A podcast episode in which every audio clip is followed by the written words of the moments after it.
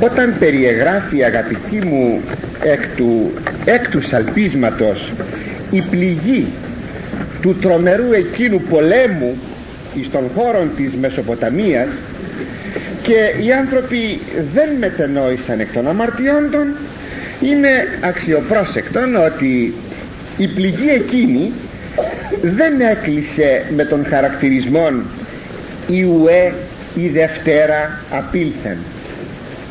Τούτο φανερώνει την προέκταση της πληγής, η οποία πέρα τούτε τελειώνει στο ενδέκατον κεφάλαιο, στίχος δεκατρία.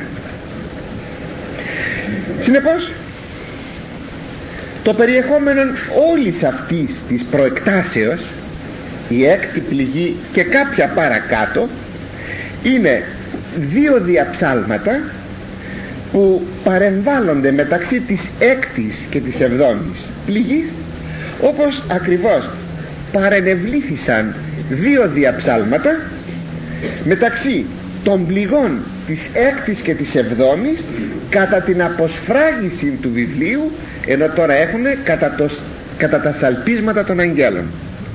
Όπως λοιπόν εκεί είχαμε δύο παρεμβαλλόμενα διαψάλματα, έχουμε και τώρα δύο παρεμβαλλόμενα διαψάλματα.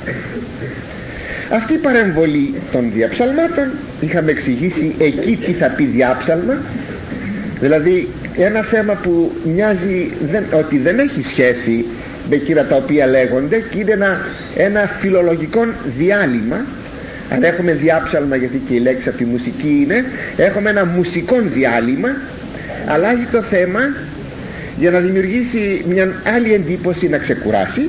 Έτσι λοιπόν η παρεμβολή αυτών των διαψαλμάτων είναι ψυχολογικώς αναγκαία, τόσο για να δοθεί ο χρόνος εις τον προφήτη όσο και εις τους ακροατάς ε, του λόγου του, του, του βιβλίου της Αποκαλύψεως, να συνέλθουν από αυτήν την τρομερότητα των σκηνών και να αναπνεύσουν λίγο, να ετοιμαστούν δε ταυτόχρονα δια την παρακάτω μακροτάτην ε, εις περιγραφή τουλάχιστον πληγή του εβδόμου σαλπίσματος, η οποία και αποτελεί το κεντρικό σημείο και τον πυρήνα του όλου βιβλίου, διότι κατά την εμφάνιση της εβδόμης πληγής έχουμε την παρουσία του Αντιχρίστου, που είναι και η τελευταία πληγή.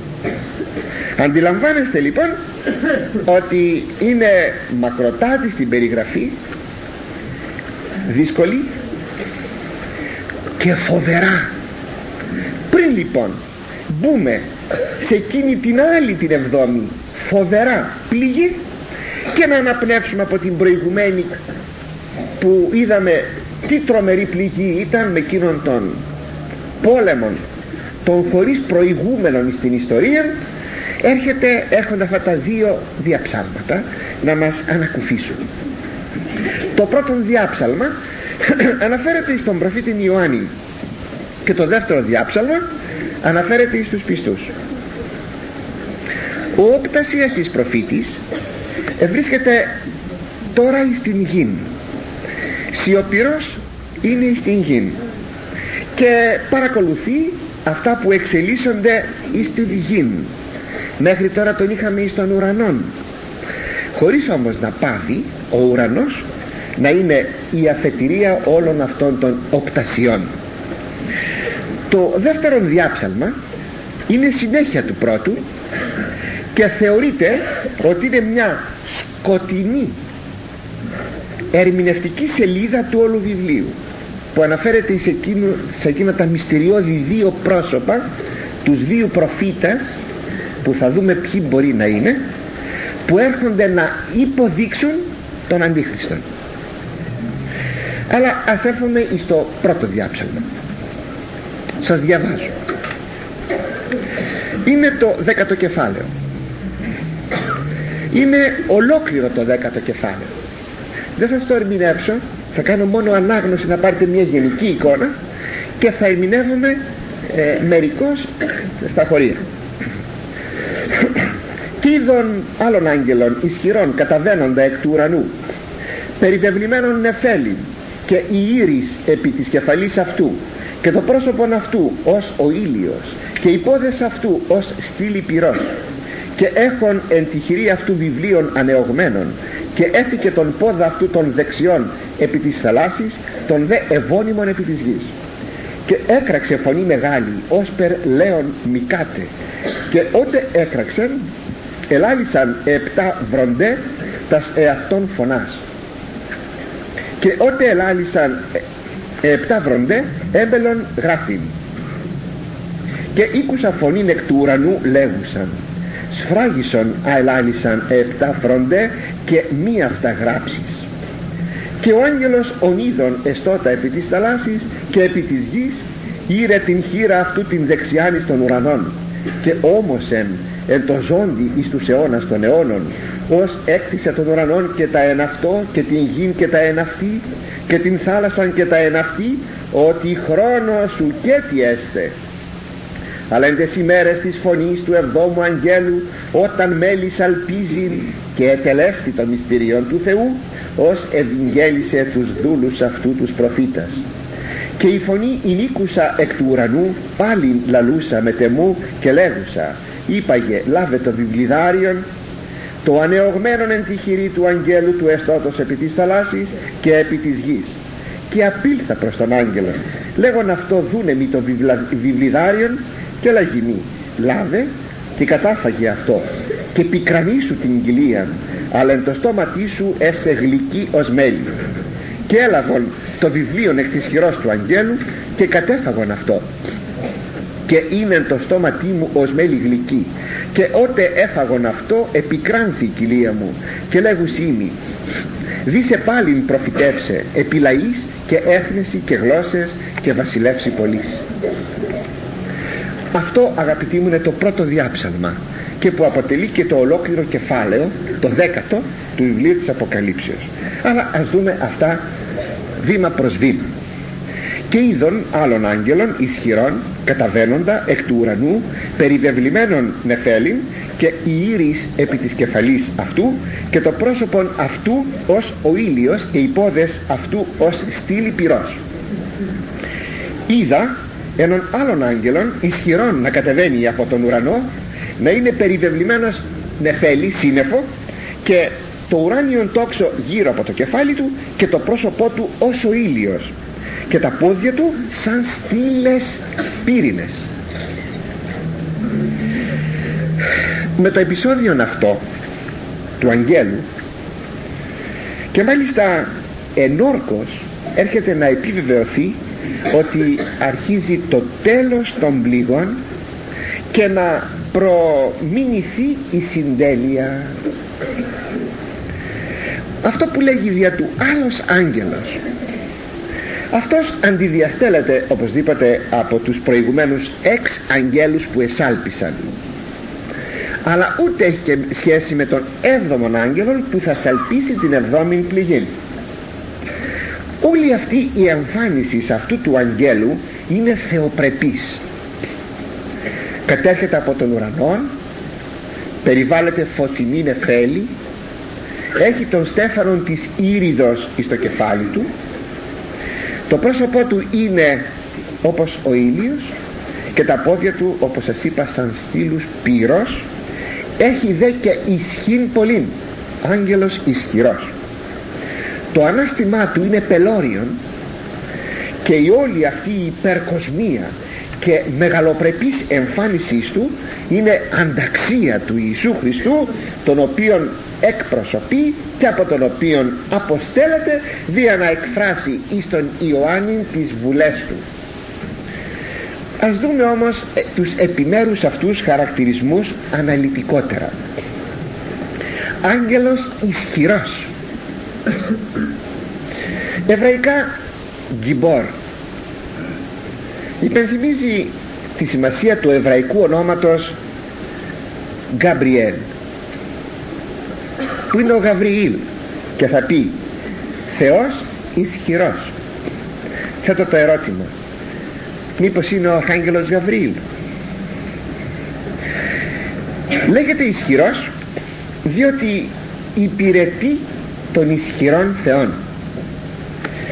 Αλλά εμφανίζεται άγγελος ισχυρός για να στηρίξει τους πιστούς από μίαν λιποψυχία, τόσο από τα δεινά των πληγών όσο και από την δελεαστικότητα του κακού. Αν το καταλαβαίνετε αυτό, όσο ποτέ άλλοτε και στην εποχή μας χρειάζεται να έχουμε αυτήν την γνώση του αγγέλου του ισχυρού, που το κακό έρχεται δελεαστικότατο και δεν ξέρω ποιος μπορεί να μένει πάντοτε όρθιος. Πάντως είναι πολύ μεγάλη παρηγορία δια τους πιστούς αυτή η παρουσία του ισχυρού αγγέλου, που αντιπαρατάσσεται προς το ισχυρότατον εις των κόσμων κακών, όταν μάλιστα οι χριστιανοί και αριθμητικός και αξιωματικός είναι ασθενέστεροι από τους πολλούς εις των κόσμων αυτών. Έχουμε ανάγκη λοιπόν από άγγελων ισχυρών, να αισθανόμεθα την παρουσία του, όπως αισθανόμεθα την ανάγκη από έναν ισχυρόν κυβερνήτη ή έναν ισχυρόν οικογενειάρχη. Όταν η γυναίκα, η σύζυγος, να σας πάρω αυτή την εικόνα, και τα παιδιά αισθάνονται ότι ο σύζυγος, ο πατέρας μέσα στο σπίτι είναι σπουδαίο πρόσωπο, ισχυρόν, βουλητικόν πρόσωπο, και φρόνηση έχει και βουλητικότητα, αισθάνονται μια ανάπαυση ότι έχουμε, έχουμε έναν δίπλα μας ένα πρόσωπο ισχυρόν. Έτσι οι πιστοί όταν αισθάνονται ότι έχουν άγγελον ισχυρόν, αυτό δεν είναι μικρή σημασίας. Ο άγγελος αυτός ή το κατεβαίνουν εκ του ουρανού. Α, ώστε λοιπόν από τον ουρανό, προσέξτε, παρακάτω θα ειδούμε ότι το θηρίον, ο αντίχριστος, ανέρχεται από τη θάλασσα, από το βυθό, από μέσα. Ο άγγελος έρχεται από τον ουρανό.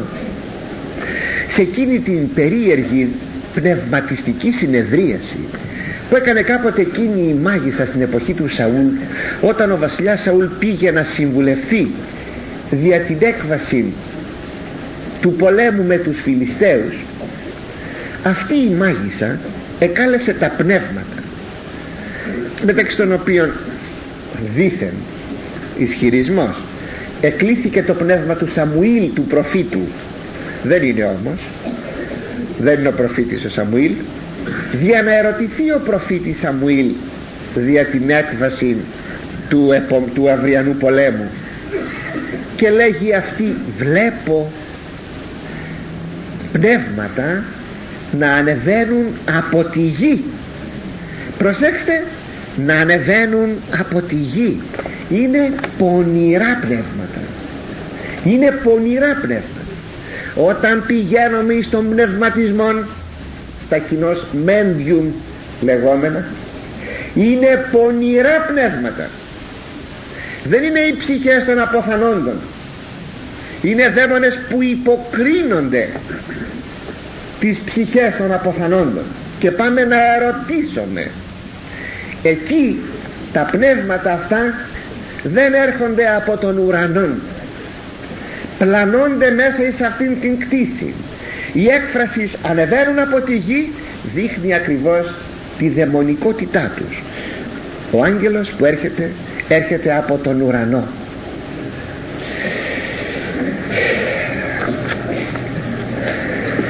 Αλλά δηλώνει ακόμα ότι ερχόμενος από τον ουρανό έχει μια θεία αποστολή.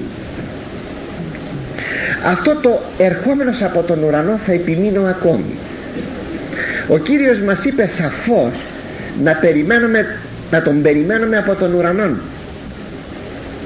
Είπε, όπως η αστραπή όταν διασχίζει τον ουρανό καλύπτει όλων των ουρανών και είναι θεατή από όλους που είναι κάτω στη γη, έτσι είναι η παρουσία του Υιού του ανθρώπου. Και τούτο διότι πολλοί ψευδομεσσία θα έρθουν όχι από τον ουρανό. Η πρώτη εμφάνιση του Χριστού ήτο εδώ στη γη από την ταπεινή γέννηση στη Βιθλεέμ από την υπεραγία Θεοτόκο. Η δευτέρα εμφάνιση του Χριστού δεν θα είναι αυτή, αλλά θα είναι από τον ουρανό. Εάν λοιπόν έρθουν μεσίες, Χριστοί, και μας πούν ότι εγώ είμαι ο Μεσσίας, όπως θα το πει και ο Αντίχριστος, θα ξέρουμε ότι δεν έχουν έρθει από τον ουρανό. Είναι ένα πολύ χαρακτηριστικό στοιχείο που μπορούμε να πούμε: είσαι ψευδομεσσίας, ψευδόχριστος, αντίχριστος. Λέγει ο Απόστολος Παύλος Φιλιππισίους τρία είκοσι: ημών το πολίτευμα εν ουρανής υπάρχει, εξού εκ του οποίου ουρανού ή εκ των οποίων ουρανών και σωτήρα απεκδεχόμεθα Κύριον Ιησού Χριστόν. Από εκεί τον περιμένουμε τον Χριστόν, από τον ουρανό να έρθει. Όταν ανελαμβάνεται ο Κύριος τον ουρανό, δύο άγγελοι είπαν στους ε, μαθητάς, άνδρες Γαλιλαίοι, τι εστίκατε εμβλέποντες εις τον ουρανόν, τον Ιησούν που απέρχεται? Ε, με τον ίδιο τρόπο θα ξανάρθει, όπως τον είδατε να απέρχεται. Συνεπώς η κάθοδος του Χριστού θα είναι από τον ουρανό και θα είναι ορατή σε όλους. Με το στοιχείο που σας λέγω, μπορούμε τώρα να ελέγξουμε και τους χιλιαστάς που λέγουν ότι ο Χριστός έρχεται αοράτος. Τι αοράτος? Και ότι ήρθε, αφού διαψεύστηκαν, διαψεύστηκαν ε, ότι ο Χριστός, η Βασιλεία του Χριστού θα αρχόνταν το χίλια δεκατέσσερα, χίλια δεκαοκτώ, χίλια είκοσι δύο, χίλια είκοσι τρία και βάλτε και βάλτε χρονολογίες από διαψεύσεως εις διάψευση, τότε έφτασαν στο να ισχυριστούν ότι ο Χριστός ήρθε, αλλά ήρθε αοράτος και δεν τον βλέπουμε. Πού αοράτος? Ο Κύριος μας είπε όπως είναι ορατή η αστραπή και τη βλέπουν όλοι, έτσι θα έρθει. Γι' αυτό σας τα πω όλα αυτά, για να μην παρασυρθούμε από αυτούς ότι ο Κύριος ήδη υπάρχει εδώ σωματικός και ήρθε η βασιλεία του. Ψεύδος. Ο Χριστός έρχεται από τον ουρανό ορατό, ορατά δηλαδή από όλους τους ανθρώπους στην απορία σας. Βλέπετε, προσετέθησαν μέσα στους αιώνες και μερικές γνώσεις που μπορούν να δημιουργήσουν απορίες. Η γη μας είναι σφαιρική, κατοικείται και από τα δύο της ημισφαίρια. Αν λοιπόν έρθει ο Κύριος, πώς θα τον δουν οι του άλλου ημισφαιρίου?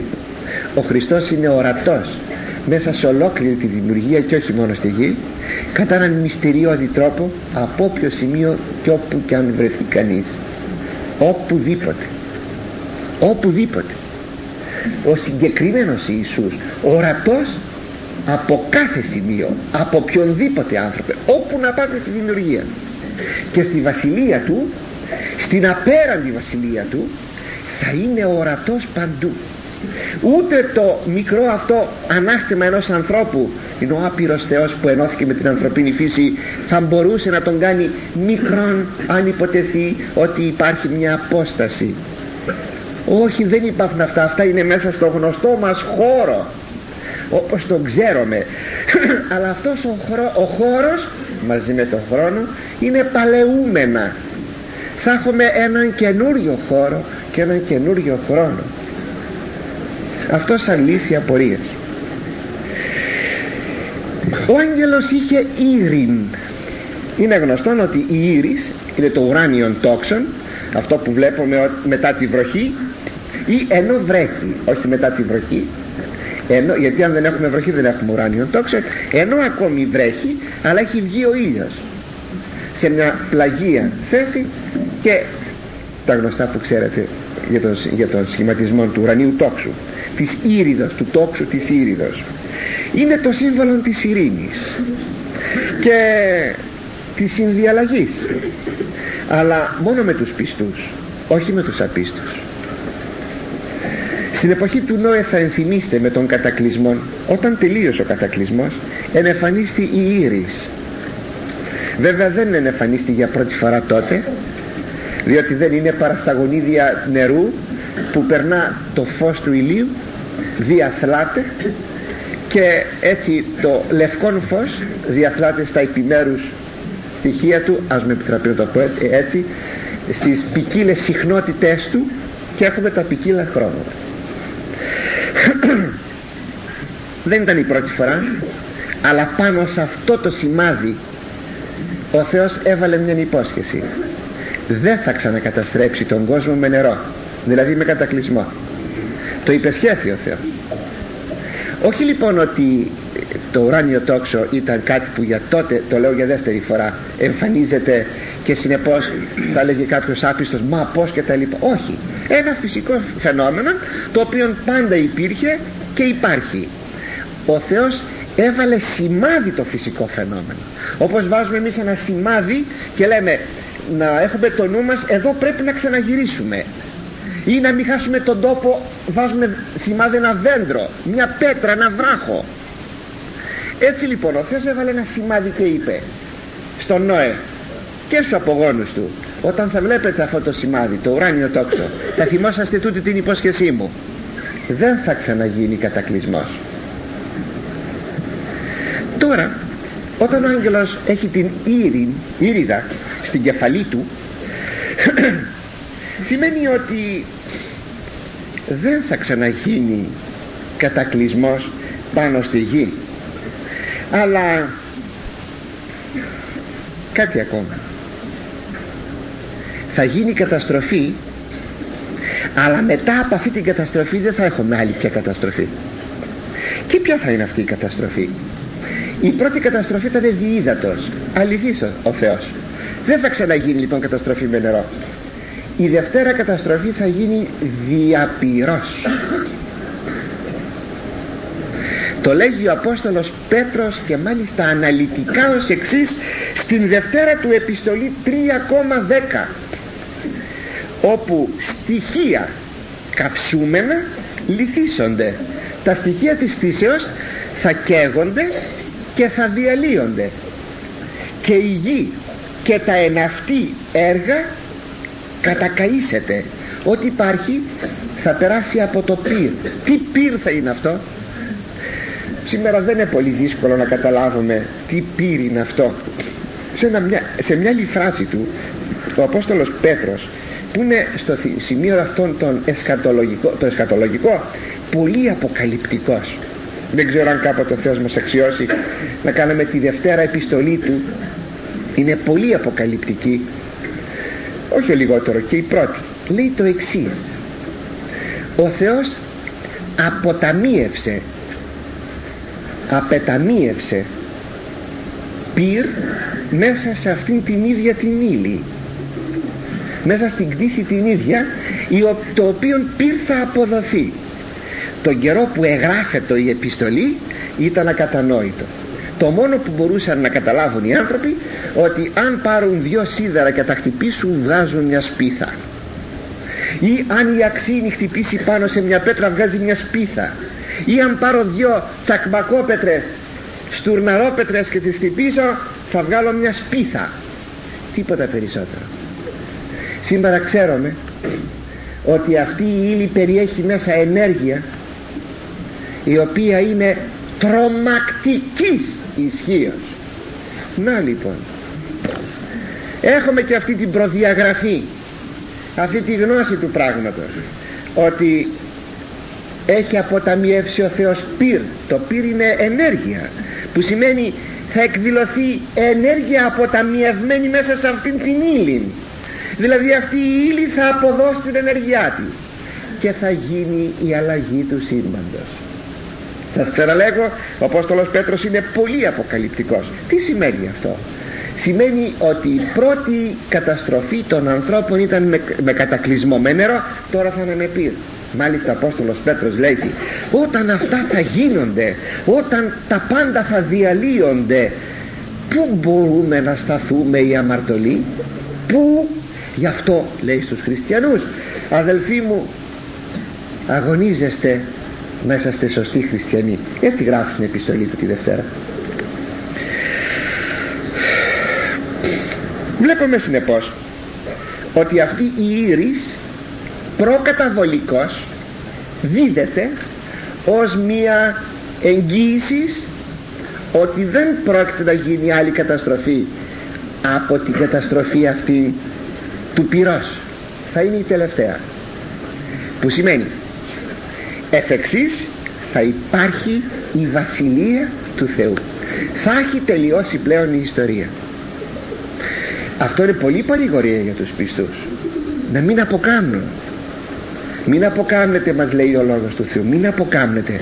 Θα το δείτε στη συνέχεια, η παρουσία του αγγέλου αυτό το σκοπό έχει, εξάλλου σας το προανήγγυλα, αυτό το σκοπό, να παρηγορήσει τους πιστούς, να τους βοηθήσει ότι χρόνος πια δεν υπάρχει, εγγύς στο τέλος.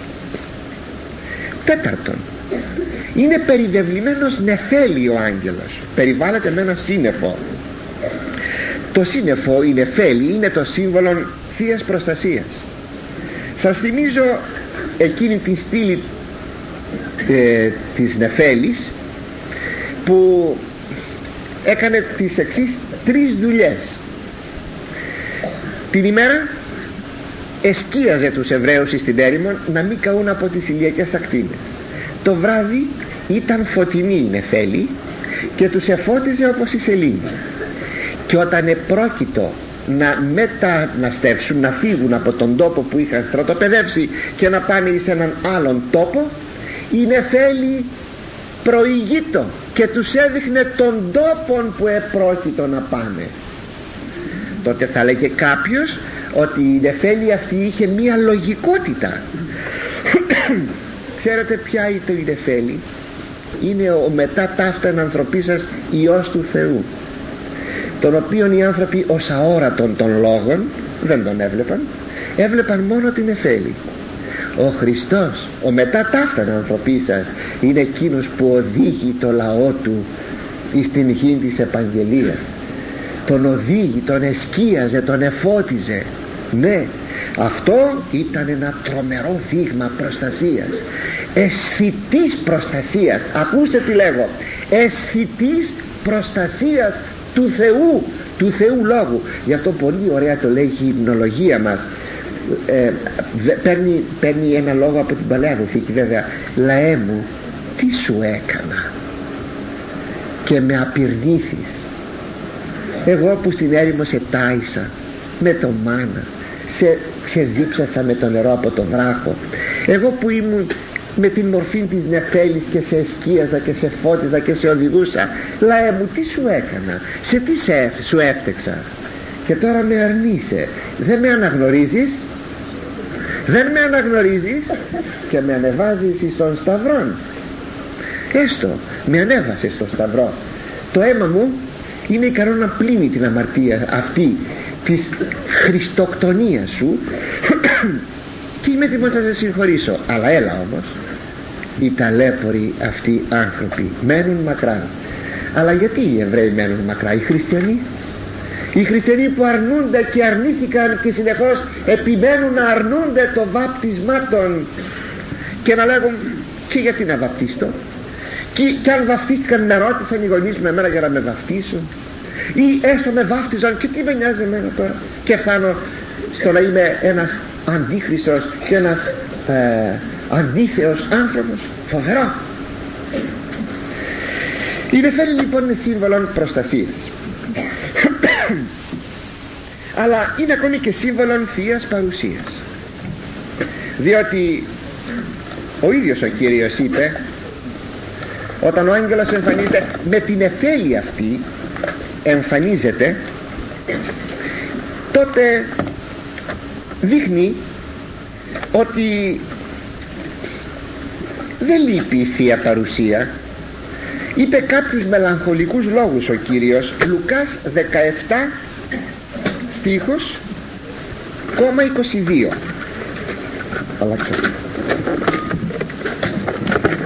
Έχετε τις καλαγές μου, κάνετε δουλείες. Είπε ο Κύριος το εξής: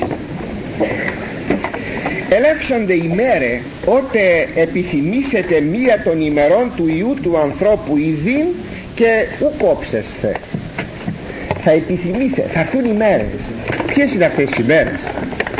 Κυρίως έχει υπόψη του εις έσκατες αυτές οι μέρες ο Κύριος, όταν θα υπάρχει πολλή θλίψη και θα λέγαν οι τότε οι πιστοί: Κύριε, δείξε μας ένα σημάδι της παρουσίας σου. Αυτή τη στιγμή, αν μπορούμε να το συνειδητοποιήσουμε αυτό, είμεθα μία πεντηκοστή, και όπου είναι η πιστή είναι η παρουσία του Αγίου Πνεύματος, ακούγεται ο λόγος του και προσφέρει τη λατρεία του Θεού. Μπορείτε να συλλάβετε την περίπτωση να είσαστε μονάδες, να είμαστε μονάδες και να μην υπάρχει αυτή η σύναξη, γιατί η σύναξη είναι μία φανέρωση της Εκκλησίας. Προσέξτε, φανέρωση της Εκκλησίας μέσα στην ιστορία. Συλλάβετε την εικόνα να υπάρχουν μονάδες που δεν συναντώνται και συνεπώς να μην έχουμε τη φανέρωση της Εκκλησίας μέσα στην ιστορία, να υπάρξει ένας διωγμός που να μην μπορούμε να συγκεντρωθούμε, να συναντηθούμε, να συναχθούμε. Σας κάνει εντύπωση γιατί οι πιστοί πήγαιναν κάθε βράδυ στις κατακόμβες, πήγαιναν στα κρυσφύγετά τους, μέσα σε τόπους, τρόπους, για να μην τους βρουν οι ιδιώκτες, αλλά οπωσδήποτε κάθε βράδυ να συναντηθούν, με κίνδυνο τη ζωή τους και τη δίμευση της περιουσίας των. Μπορείτε να το συλλάβετε αυτό? Ερωτήσατε γιατί? Δεν θα μπορούσε κανείς να καθίσει στο σπίτι του να λατρεύει τον Θεόν και να λέγει ότι ε, γιατί να κινδυνεύσω να πάω σε μία σύναξη? Ερωτήσατε γιατί το έκαναν αυτό οι πιστοί? Διότι με τον τρόπο αυτόν εφανέρωναν την Εκκλησία μέσα στην ιστορία. Και στα ίδια τα μάτια τους, όχι μόνο στους απίστους που για μια στιγμή τώρα τους κυνηγάνε οι άπιστοι, αλλά στα ίδια τα μάτια τους οι πιστοί έχουν την παρουσία της Εκκλησίας και συνεπώς το σώμα του Χριστού. Έχουν ένα δείγμα αυτής της πεντηκοστής. Ο Χριστός είπε: δεν θα χωριστείτε δέκα μέρες, θα είσαστε μαζί, για να φανερωθεί η πεντηκοστή στα Ιεροσόλυμα. Συλλάβετε τώρα την εικόνα να μην γίνεται αυτή η συγκέντρωση. Δεν ξέρω τι μπορεί να γίνει, αγαπητοί μου, και να μην συγκεντρώνουμε. Όχι μόνο εδώ, σε κάθε ναό, και όχι μόνο για το κήρυγμα, αλλά και για τη λατρεία. Όλα είναι δυνατά, αύριο όλα έρχονται και θα έρθουν. Με τα δεδομένα των προφητιών θα έρθουν. Τότε ο καθένας, αν κάθεται στο σπίτι του, θα λέει: άλλος πιστός υπάρχει? Όπως ο προφήτης Ηλίας που του απεκρύβει ότι υπάρχουν και άλλοι πιστοί και νομίζω ότι είναι μόνος. Τότε, τότε ο κάθε πιστός θα ζητά ένα δείγμα αυτής της Θείας παρουσίας και δεν θα ντόχει. Ελέξονται οι μέρες, θα έρθουν οι μέρες, ότε επιθυμήσετε μία των ημερών του Ιού του Ανθρώπου ειδήν. Μια ημέρα του, από τις ημέρες του Ιού του Ανθρώπου. Μία ημέρα, όπως και ο Αβραάμ ζήτησε να δει την ημέρα, δηλαδή να μάθει την ενανθρώπιση. Πώς την είδε? Την έμαθε την ενανθρώπιση. Και ου κόψεστε, δεν θα δείτε. Θα είναι τόσο σκληρές εκείνες οι ημέρες που δεν θα έχετε ένα δείγμα της δικής μου της παρουσίας. Τι σημαίνει αυτό? Σημαίνει ότι η νεφέλη που έχει ο άγγελος δείχνει ότι παρά τα αυτά υπάρχει όχι μόνο η προστασία αλλά και η παρουσία του Χριστού. Γι' αυτό βλέπουμε αυτό το διάψαλμα να είναι τόσο παρηγορητικό, παραμυθητικό, ενισχυτικό.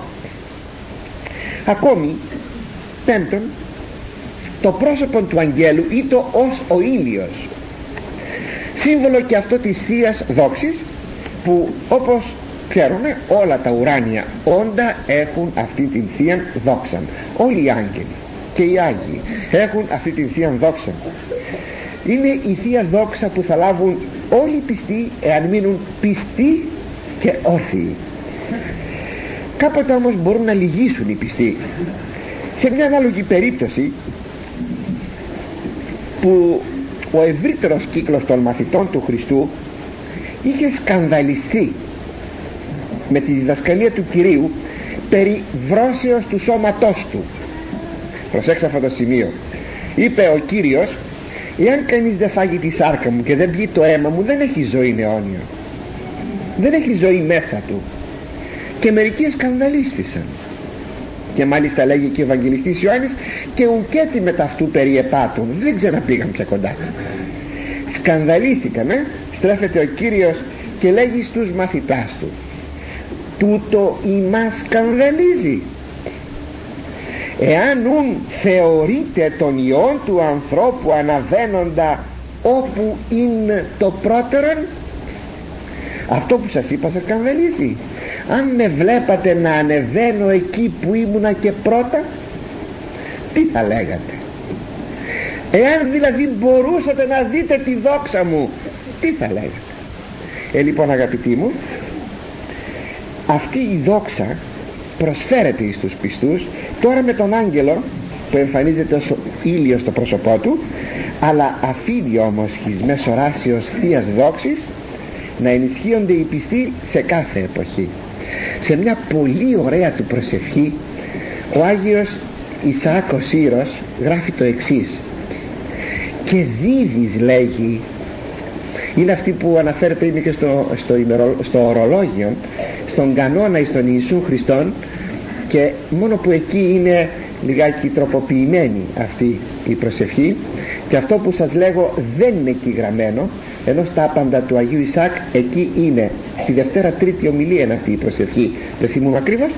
Λέγει: παρηγορείς εκείνους που ταλαιπωρούνται για την αγάπη τη δική σου, με, να, με το να τους δείχνεις σημάδια από τη θεία σου δόξα. Διότι οι ασκητές, όσο περισσότερο κανείς ασκείται και ζει ε, μακριά από τον κόσμο και την αμαρτία, τόσο μένει πιο πιστός. Γιατί λέτε? Και αλήγιστος. Γιατί λέτε? Επειδή έχει αυτές τις μαρτυρίες θείας δόξης. Βλέπει από την κλειδαρότητα το φως της θείας δόξης, τη βασιλεία του Θεού, και έχει αυτές τις μικρές ή μεγάλες αναλόγως γεύσεις. Βεβαίως είναι γεύσεις, βεβαίως είναι οσμές. Όπως ακριβώς, αν για μια στιγμή περάσω από τους δρόμους μιας πόλεως και μου έρχονται μυρωδιές τηγανιτών ψαριών, ε, σουβλακίων, μπριζολών και τα λοιπά, τι θα πω? Θα πω ότι σε αυτή την πόλη υπάρχει πείνα? Έχω μια νοσμή ότι υπάρχουν τροφές. Έτσι και εδώ, όταν έχω αυτήν την γεύση, αυτήν την νοσμή της βασιλείας του Θεού, τότε αυτό με παρηγορεί, αυτό με βοηθάει. Γι' αυτό ακριβώς εμφανίζεται εδώ ο άγγελος ως ήλιος, διότι μην ξεχνάμε ότι και οι πιστοί θα λάμψουν, όπως μας είπε ο Κύριος, ως ο ήλιος εν τη βασιλεία του Πατρός αυτών. Έκτον, η πόδες του αγγέλου και οι πόδες αυτού ως στήλη πυρός. Μάλιστα στις στιχογραφίες εμφανίζεται στο Άγιον Όρος ο άγγελος αυτός κάτι παράξενα πόδια, πραγματικά σαν κολόνες είναι τα πόδια, πανύψηλος, πανύψηλος. Ο, ο προφήτης είναι χαμηλός μπροστά του, έτσι, πανύψηλος, γίγας, τεράστιος, ποδάρια μεγάλα, σαν μπουκάλες, σαν σκολόνες είναι, και πατάει με το ένα πόδι στη θάλασσα και το άλλο στην ξηρά. Θα δούμε τι σημαίνει αυτό. Τα πόδια αυτά είναι πύρινα. Τι σημαίνει ότι τα πόδια αυτά είναι πύρινα? Λέγει ο Αρέθας: οι πόδες την κατάβαση υπενήτονται, ή της ουκαλουτινός ένεκεν, ή του τιμωρήσαστε ασεβής γίνεται. Διό και ως στήλη πυρός. Στήλης δε πυρός απικάστησαν, ου του φωτιστικού αλλά του καυστικού. Αυτό σημαίνει ότι δεν είναι για άλλο λόγο αυτά τα πύρινα μεγάλα πόδια παρά για να τιμωρηθούν οι ασεβείς. Και όταν λέμε ότι θα τιμωρηθούν οι ασεβείς με, αυτό, με αυτές τις στήλινες, πύ, ε, στήλινα, ε, συγγνώμη, πύρινα πόδια που απικάστησαν, εσχεδιάστησαν, ου του φωτιστικού αλλά του καυστικού. Κι άλλοτε σας το είχα πει, αλλά είναι πολύ αξιόλογο το σημείο αυτό και δεν πειράζει αν το ξαναπούμε. Ο Θεός είναι πυρ και φως, ή μάλλον είναι φως το οποίο φωτίζει αλλά και καίει, όπως και ο ήλιος είναι φως που φωτίζει και καίει. Τώρα, οι δίκαιοι στη βασιλεία του Θεού θα δέχονται την φωτιστικότητα της Θείας Δόξης που θα απορρέει από τον Ιησούν Χριστόν. Την φωτιστικότητα, μας λέγει ο Ευαγγελιστής Ιωάννης, είναι στο τέλος πια της Αποκαλύψεως, δεν είδα ήλιο στην πόλη του Θεού, δεν είδα ήλιο, διότι ήλιος φωτίζει αυτός ο ίδιος ο Χριστός. Είναι η Θεία Δόξα πια, γιατί δεν έχουμε ανάγκη από το ηλιακόν κτιστόν ηλιακόν φως. Έτσι η φωτιστικότητα της Θείας Δόξης μένει στους δικαίους, αλλά πληρεί τα πάντα η Θεία Δόξα όπου υπάρχει κτιστός κόσμος. Φτάνει και στον άδη, φτάνει και στην κόλαση, και εκεί είναι παρόν ο Θεός, βεβαίως είναι παρόν, αλλά ως εξής φάνει εκεί: όχι η φωτιστικότητα της Θείας Δόξης, αλλά η πυρότητα της Θείας Δόξης. Όχι αυτό που φωτίζει, αλλά αυτό που καίει. Έτσι στους δικαίους μόνο αυτό που φωτίζει χωρίς να καίει, και εις τους ασεβείς όχι αυτό που φωτίζει, αλλά μόνο αυτό που καίει. Έτσι εξηγείται γιατί είναι σκότος εξώτερων, σκοτάδι εξώτερων θα πει απομεμακρυσμένων, δηλαδή πολλές φορές σκοτάδι, και ταυτόχρονος το πυρ εκεί δεν τελειώνει ποτέ. Μα το πυρ είναι φωτιστικό. Ε, είναι πυρ που δεν είναι φωτιστικό, είναι μόνο καυστικό. Έτσι όταν πατά ο άγγελος στη γη και στη θάλασσα, σημαίνει έρχεται να τιμωρήσει τους απανταχού ασεβείς της γης με αυτόν τον τρόπο, με την καυστικότητα ε, της Θείας Δόξης, όχι την φωτεινότητα. Και έχουν εν τη χειρή αυτού βιβλαρίδιον ανεωγμένων, και έθηκε τον πόδα αυτού των δεξιών επί της θαλάσσης, των δε βόνιμων επί της γης. Κρατούσε ένα ανοιγμένο βιβλιαράκι, βιβλαρίδιον. Υπάρχουν δύο-τρεις γραφές. Αυτή που έχουμε στο κείμενό μας το λέγει έτσι, βιβλαρίδιον, μικρό υποκοριστικό του βιβλίων είναι, θα πει βιβλιαράκι, ανοιχτό. Και έβαλε το δεξί του πόδι επί της θαλάσσης και το αριστερό του πόδι πάνω στη γη. Όταν ο, ο Απόστολος Ευαγγελιστής Ιωάννης βλέπει τον άγγελον αυτόν να στέκεται στη γη και στη θάλασσα, όπως προσφιώς ελέγχθη, υπενήσεται εδώ την ίσο Πάτμο. Η νήσος μικρό νησί είναι. Αν πάτε ποτέ εκεί στο σπήλιον του Ευαγγελιστού, θα δείτε γύρω γύρω τη θάλασσα. Το μάτι σας πιάνει όλο το νησί, το περίγραμμα του νησιού το πιάνει. Είναι μικρό νησάκι, πολύ μικρό.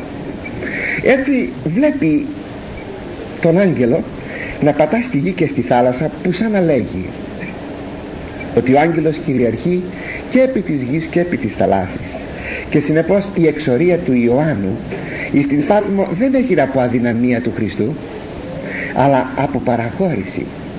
Ότι εκεί βρίσκεται ο Ιωάννης γιατί το θέλει ο Χριστός αυτό, το παραχωρεί.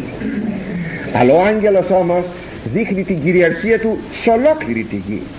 Μη φοβάσαι να του λέγει ο Ιωάννη, μη φοβάσαι, αν είσαι εδώ αποκομμένος και απομεμακρυσμένος από την εκκλησία της Εφέσου που τόσο αγαπάς, και είσαι εδώ σε, αυτόν τον, σε αυτό το ξερό νησί, ο Θεός το επιτρέπει, είναι ισχυρός ο Θεός. Με βλέπεις πως πατώ στη θάλασσα και στην ξηρά, μη φοβάσαι, ο Θεός είναι κυρίαρχος των πάντων. Οι δυνάμεις του κακού ό,τι και να κάνουν είναι ασθενέστατες.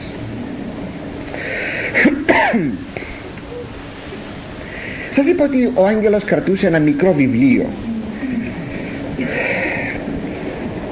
Δεν είναι όμως εκείνο το οποίο εμνημονεύει σε προηγούμενα κεφάλαια, όταν ελέγεται ποιος θα ανοίξει το βιβλίο το εσφραγισμένο με εφτά σφραγίδες, και κανείς δεν ευρέθηκε ούτε στον ουρανό ούτε στη γη ούτε στον άδη να το ανοίξει. Και ακούστηκε, όταν εγώ έκλαιγα, λέγει Ιωάννης, ακούστηκε μια φωνή που μου λέει κάποιος δίπλα μου, άγγελος, μη κλαις, ευρέθηκε. Είναι ο Λέων εκ της ρίζης του Ιεσέ του Δαβίδ είναι ο Ιησούς Χριστός, το εσφαγμένον αρνίον. Αυτό θα ανοίξει τις φραγίδες του βιβλίου, ήτι θα αποκαλύψει τις βουλές του Θεού. Δεν είναι τώρα αυτό το βιβλίο, αλλά είναι άλλο βιβλίο, μικρότερο στο μέγεθος και δεν είναι σφραγισμένο, είναι ανοιχτό, που σημαίνει ότι αυτά που γράφει το μικρό αυτό βιβλίο είναι μέρος εκείνου του σφραγισμένου βιβλίου. Το περιεχόμενό του, προσέξτε εδώ, είναι τα υπόλοιπα που πρόκειται να αποκαλυφθούν στο βιβλίο της Αποκαλύψεως. Αυτά που θα γίνουν από το σημείο εκείνο έως το τέλος. Και συνεπώς είναι ένα μέρος αυτά που θα αποκαλυφθούν, και επειδή θα τα γράψει αυτά, δεν χρειάζεται να είναι το βιβλίο σφραγισμένο, είναι ανοιχτό, ως να λέγει ο άγγελος θα προφητεύσεις, αυτό περί αυτού πρόκειται, θα προφητεύσεις και τα παρακάτω. Και έκραξε φωνή μεγάλη ως περλέον μικάτε, και ό,τι έκραξε ελάλησαν επτάβρονται τα σε αυτόν φωνάς. Όταν έκραξε ως λέον μικόμενος, ε, τότε ελάλησαν και οι επτάβροντες τις δικές τους φωνές. Παράξενο αυτό εδώ, ε. Βλέπουμε την κραυγή του αγγέλου καταρχάς να είναι πάρα πολύ φοβερή, αλλά και να προκαλεί φόβο επάνω στην γη, ένα, έναν φόβο που καταδικάζει ή έναν φόβο που επιστρέφει σε πετάνια. Είναι ανάγκη όμως έτσι να γίνει, ξέρετε, για να φοβηθούν οι άνθρωποι ή ακόμη να μετανοήσουν. Και ποιες είναι αυτές οι φωνές των επτά βροντών? Ο αριθμός επτά δείχνει πληρότητα. Με την βροντή πάντοτε έχουμε τη φωνή του Θεού, αλλά την φωνή του Θεού στον αριθμό επτά, που σημαίνει πληρότητα. Άρα έχουμε την πληροφορία του ιδίου του Θεού. Όταν κάποτε ο Κύριος ομίλησε στα πλήθη και έστρεψε τα μάτια του στον ουρανό και ζήτησε να δοξαστεί το όνομα του Θεού, τότε ακούστηκε από τον ουρανό μία φωνή σαν βροντή που έλεγε «και δόξασα και πάλιν δοξάσω». Είναι Ιωάννης δώδεκα είκοσι οκτώ. Ο ούν όχλος ο εστός και ακούσας έλεγε «βροντίν γεγονένε». Άλλοι έλεγον «άγγελος αυτό λελάλικεν». Η απάντηση του ουρανού «και δόξασα και πάλι θα δοξάσω». Ακούστηκε όμως αυτή η φωνή σαν μια βροντή, και είπαν οι άνθρωποι «τι ήταν αυτό, βροντή?» Και άλλοι λέγαν «άγγελος πρέπει να μιλήσει από τον ουρανό». Ήταν η φωνή του ουρανίου πατρός. Έτσι εδώ η φωνή των επτά βροντών είναι η φωνή του Θεού. Και ούτε ελάλησαν επτά βρόντε έμελον γράφην, και είκοσα φωνήν εκ του ουρανού λέγουσαν σφράγισον αελάλησαν επτά βρόντε και μη αυτά γράψεις.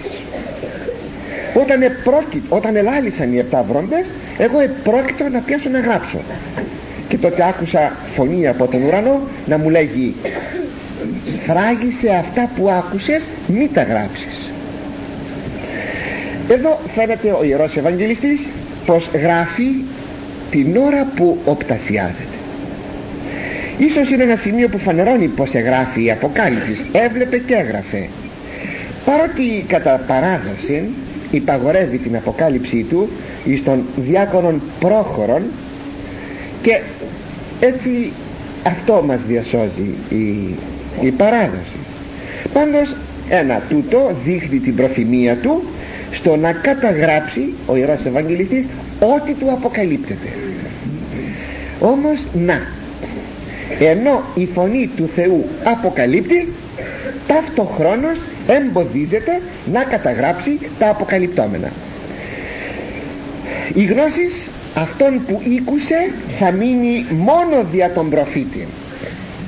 Μόνο εκείνος θα τα γνωρίζει αυτά, ίσως διότι πρόκειται περί φοβερών τιμωριών των ασεβών που θα κατετρώμαζαν τους πιστούς όταν τα ήκουαν. Είναι, αγαπητοί μου, μερικά πράγματα που δεν συμφέρει ο άνθρωπος να τα ξέρει, δεν αντέχει.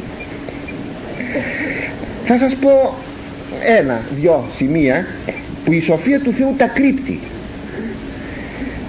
Ξέραμε πότε θα πεθάνουμε. Μπορείτε να συλλάβετε τι θα συνέβαινε αν ξέραμε πότε θα πεθάνουμε?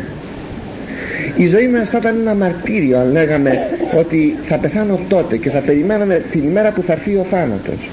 Θα ήταν τρομερό. Άλλο τώρα ότι με τον τρόπο που δεν ξέρουμε πότε θα πεθάνουμε, ο Θεός έχει πολλαπλό σχέδιο. Αλλά και ακόμη κάτι άλλο. Πότε θα γίνει το τέλος του κόσμου δεν το ξέρουμε. Γιατί το κρύπτει αυτό ο Θεός? Δεν συμφέρει να το ξέρουμε. Γιατί δεν απεκάλυψε από τώρα πότε θα έρθει ο Αντίχριστος ή ποιο είναι το όνομα του Αντιχρίστου? Ο Ευαγγελιστής Ιωάννης γνωρίζει, ήκουσε το όνομα του Αντιχρίστου? Προσέξτε, ο Ευαγγελιστής Ιωάννης ήκουσε το όνομα του Αντιχρίστου. Το ήκουσε, δεν το απεκάλυψε. Έγραψε μόνο τον αριθμό του ονόματος που είναι κρυπτογραφικό. Έτσι και εδώ τώρα τι του λέγει ο Θεός? Είναι για σένα μόνο, δεν είναι για τον κόσμο. Μην το γράψεις αυτό. Αυτό δεν πρέπει να γραφεί. Η σοφία και η αγάπη του Θεού κρύπτει. Δεν είναι λοιπόν μια αδυναμία, ούτε ακόμη για να μας γεννιέται η περιέργεια. Δεν απεκαλύφθη για λόγους που είπαμε. Όμως όταν θα έρχεται ο καιρός, θα γίνεται εις των οικείων χρόνων, θα γίνεται η αποκάλυψη. Γράφει ο Αρέχας, σφράγισον η ιονή ασφαλή κατοχή εν τη διανία σου συντήρη. Να κρατάς με μίαν ασφαλή κατοχή στο μυαλό σου. Φυσήν έκφορον δε διαγραφής μηδόλος ποιού. Ίσως ότι μίληση τελεί πρώτης παρουσίας των τελευταίων καιρών εμφανίζεστε. Ίσως μίληση τελεί, ίσως να μην συμφέρει πριν από την παρουσία των τελευταίων καιρών να εμφανιστεί αυτό το κάτι. Έχουμε λοιπόν μία κρυπτογράφηση ή μία αποσιώπηση. Δίδεται υπενιγμός και αποσιωπάται το παρακάτω. Εδώ είναι ένα προνόμιο του προφήτου, σκληρό όμως, να γνωρίζει εκείνο που οι άλλοι δεν ξέρουν και που δεν θα πρέπει ποτέ να αποκαλύψει. Να το ξέρει μόνον αυτός. Φανταστείτε, αγαπητοί μου, να ξέρει κάποιο πρόσωπο πότε εγώ θα πεθάνω. Εγώ να το αγνώ και να είμαι ένα μεριμνησία. Πώς πρέπει να αισθάνεται το πρόσωπο αυτό εάν το πρόσωπο αυτό με αγαπά? Έτσι καταλαβαίνετε ότι είναι πολύ σκληρή αυτή η γνώση. Κάτι ανάλογο συνέβη και με τον Δανιήλ τον προφήτη. Αξίζει να το πούμε. Και εσύ, Δανιήλ, έμφραξον τους λόγους και σφράγισον το βιβλίο έως καιρούς συντελείας. Μέχρι που να τελειώσει ο καιρός. Ποιος καιρός? Όχι ολόκληρη ιστορία. Μέχρι που να τελειώσει ο καιρός για όσα προφητεύθηκαν, που ήταν έως τη γέννηση του Χριστού αν θέλετε, ή ακόμη την παρουσία του Αντιόχου του Επιφανούς και ούτω καθεξής, ούτω καθεξής. Αυτά λέει σφράγισέ τα, δηλαδή σημαίνει όσοι διαβάζουν τις προφητείες σου δεν θα τα καταλάβουν παρά μόνο όταν θα έρθει ο καιρός. Προσέξτε αυτό, πολύ σπουδαίο. Μας βοηθάει σε τι? Για να κατανοούμε την αποκάλυψη τώρα εμείς. Ό,τι καταλαβαίνουμε σημαίνει ήρθε ο καιρός. Ό,τι δεν καταλαβαίνουμε σημαίνει δεν ήρθε ο καιρός. Ό,τι θέλετε κάνετε, το όνομα του Αντιχρίστου δεν θα μπορέσετε να το αποκρυπτογραφήσετε. Αλλά μπορούμε όμως άλλα σημεία σήμερα να τα ειδούμε. Όπως λέγαμε την περασμένη φορά με τα διακόσια εκατομμύρια υπηκού, αυτό σήμερα μπορούμε να το ξέρουμε. Όταν βλέπετε εκείνα τα χρώματα, το κόκκινο, το κίτρινο και το κυανόν, μας αφήνει καταπλήκτους, που λέγαμε την περασμένη φορά, και λέμε μα αυτό είναι καταπληκτικό. Αυτά τα χρώματα σε μια παλιότερη εποχή ήταν άγνωστα, ήταν άγνωστα, δεν μπορούσαν να υπονοήσουν τίποτα τα χρώματα αυτά. Σήμερα όμως υπονοούν πολλά τα χρώματα αυτά. Και μας κάνει ακόμη μια εντύπωση αυτή η συνέχεια της προφητείας του Δανιήλ με τα εξής. Και εγώ ήκουσα και ου συνήκα. Άκουσα αλλά δεν κατάλαβα. Υπάρχουν σημεία τα οποία ακούει ο προφήτης αλλά δεν καταλαβαίνει και πρέπει να τα επεξηγηθούν. Και είπα, Κύριε, τι τα έσχατα τούτον, ποια είναι αυτά τα τελευταία? Όχι τα έσχατα της ιστορίας, τα έσχατα σε σχέση με τον με τη γέννηση του Χριστού και τα λοιπά, στην πρώτη παρουσία. Και είπε, χωρίς όμως, ξέρετε, να εξαντλείται, γιατί θα το δούμε, δεν εξαντλούνται οι προφήτες στην πρώτη παρουσία του Χριστού. Σας το υπογραμμίζω να το ξέρετε. Οι προφήτες της Παλαιάς Διαθήκης δεν εξυντλήθησαν. Γι' αυτό οφείλουμε να μελετούμε τους προφήτες την Παλαιά Διαθήκη όπως και την Καινή. Είναι πλάνη να λέμε ότι μόνο την Καινή πρέπει να διαβάζουμε. Δεν εξυντλήθησαν οι προφήτες. Σας το ξαναλέγω άλλη μια φορά. Και είπε, δε εύρω Δανιήλ ότι εμπεφραγμένοι και εσφραγισμένοι οι λόγοι έως καιρού πέρας. Έλα τώρα Δανιήλ, αυτά είναι σφραγισμένα και, και καλυμμένα έως καιρού πέρας, μέχρι να περάσει ο καιρός. Εκλεγώσει και εκλεκα, εκλε, εκλεκα, εκ, λεκ, ε, κανθώσει και πειραθώσει και άγιαστώσει πολύ, έως ότου εκλεγούν, λευκανθούν, πειραθούν, περάσουν από φωτιά και αγιαστούν πολύ, από δοκιμασία και αγιαστούν, και ανομίσως οι άνομοι. Οι άγιοι γίνουν αγιότεροι, οι άνομοι ανομότεροι. Προσέξτε. Και ους συνήσουσι πάντες άνομοι. Όλοι οι άνομοι, κατά κανόνα όλοι οι άνομοι, ους συνήσουσι. Θα φέρνουν τον αριθμό εξακόσια εξήντα έξι, να τον βάζουν στα χέρια και δεν θα καταλαβαίνουν τίποτα. Πάντες οι άνομοι ους συνήσουσι. Δεν θα καταλαβαίνουν. Και οι νοήμονες συνήσουσι. Όταν λέει νοήμονες, δεν εννοεί τους νοήμονες απλώς τους έξυπνους, εννοεί τους ευσεβείς, θα καταλαβαίνουν. Μόνο οι ευσεβείς θα καταλαβαίνουν. Συνεπώς, η Αγία Γραφή μένει και οι προφητείες της κλειδωμένα για τους ασεβείς. Για τους ασεβείς, ξέρετε τι είναι το η Αγία Γραφή? Η μεν Παλαιά Διαθήκη, ένας παλαιός κώδικας ηθικής και νομοθεσίας. Ξέρετε τι είναι η Καινή Διαθήκη? Ένας νεότερος κώδικας ηθικής, ανανεωμένος και βελτιωμένος, αλλά και ο οποίος τώρα είναι δύο χιλιάδες χρόνια και έχει παλαιωθεί και αυτός, και έτσι δεν έχει πάρα πολύ σημασία. Αυτό είναι για τους πολλούς και τους ανώμους η Αγία Γραφή. Η Αγία Γραφή είναι ζωή που δείχνει, προετοιμάζει, προαναγγέλει, δείχνει τη Βασιλεία του Θεού. Όλα αυτά είναι, αγαπητοί μου, δείκτες μόνο για τους πιστούς, μόνο για εκείνους που έχουν το Πνεύμα Άγιον και που τους ανοίγει τα μάτια να βλέπουν, και εκείνο που πραγματικά με όλη μας την καρδιά ευχόμαστε να έχουμε. Αλλά θα συνεχίσουμε την ερχομένη Κυριακή.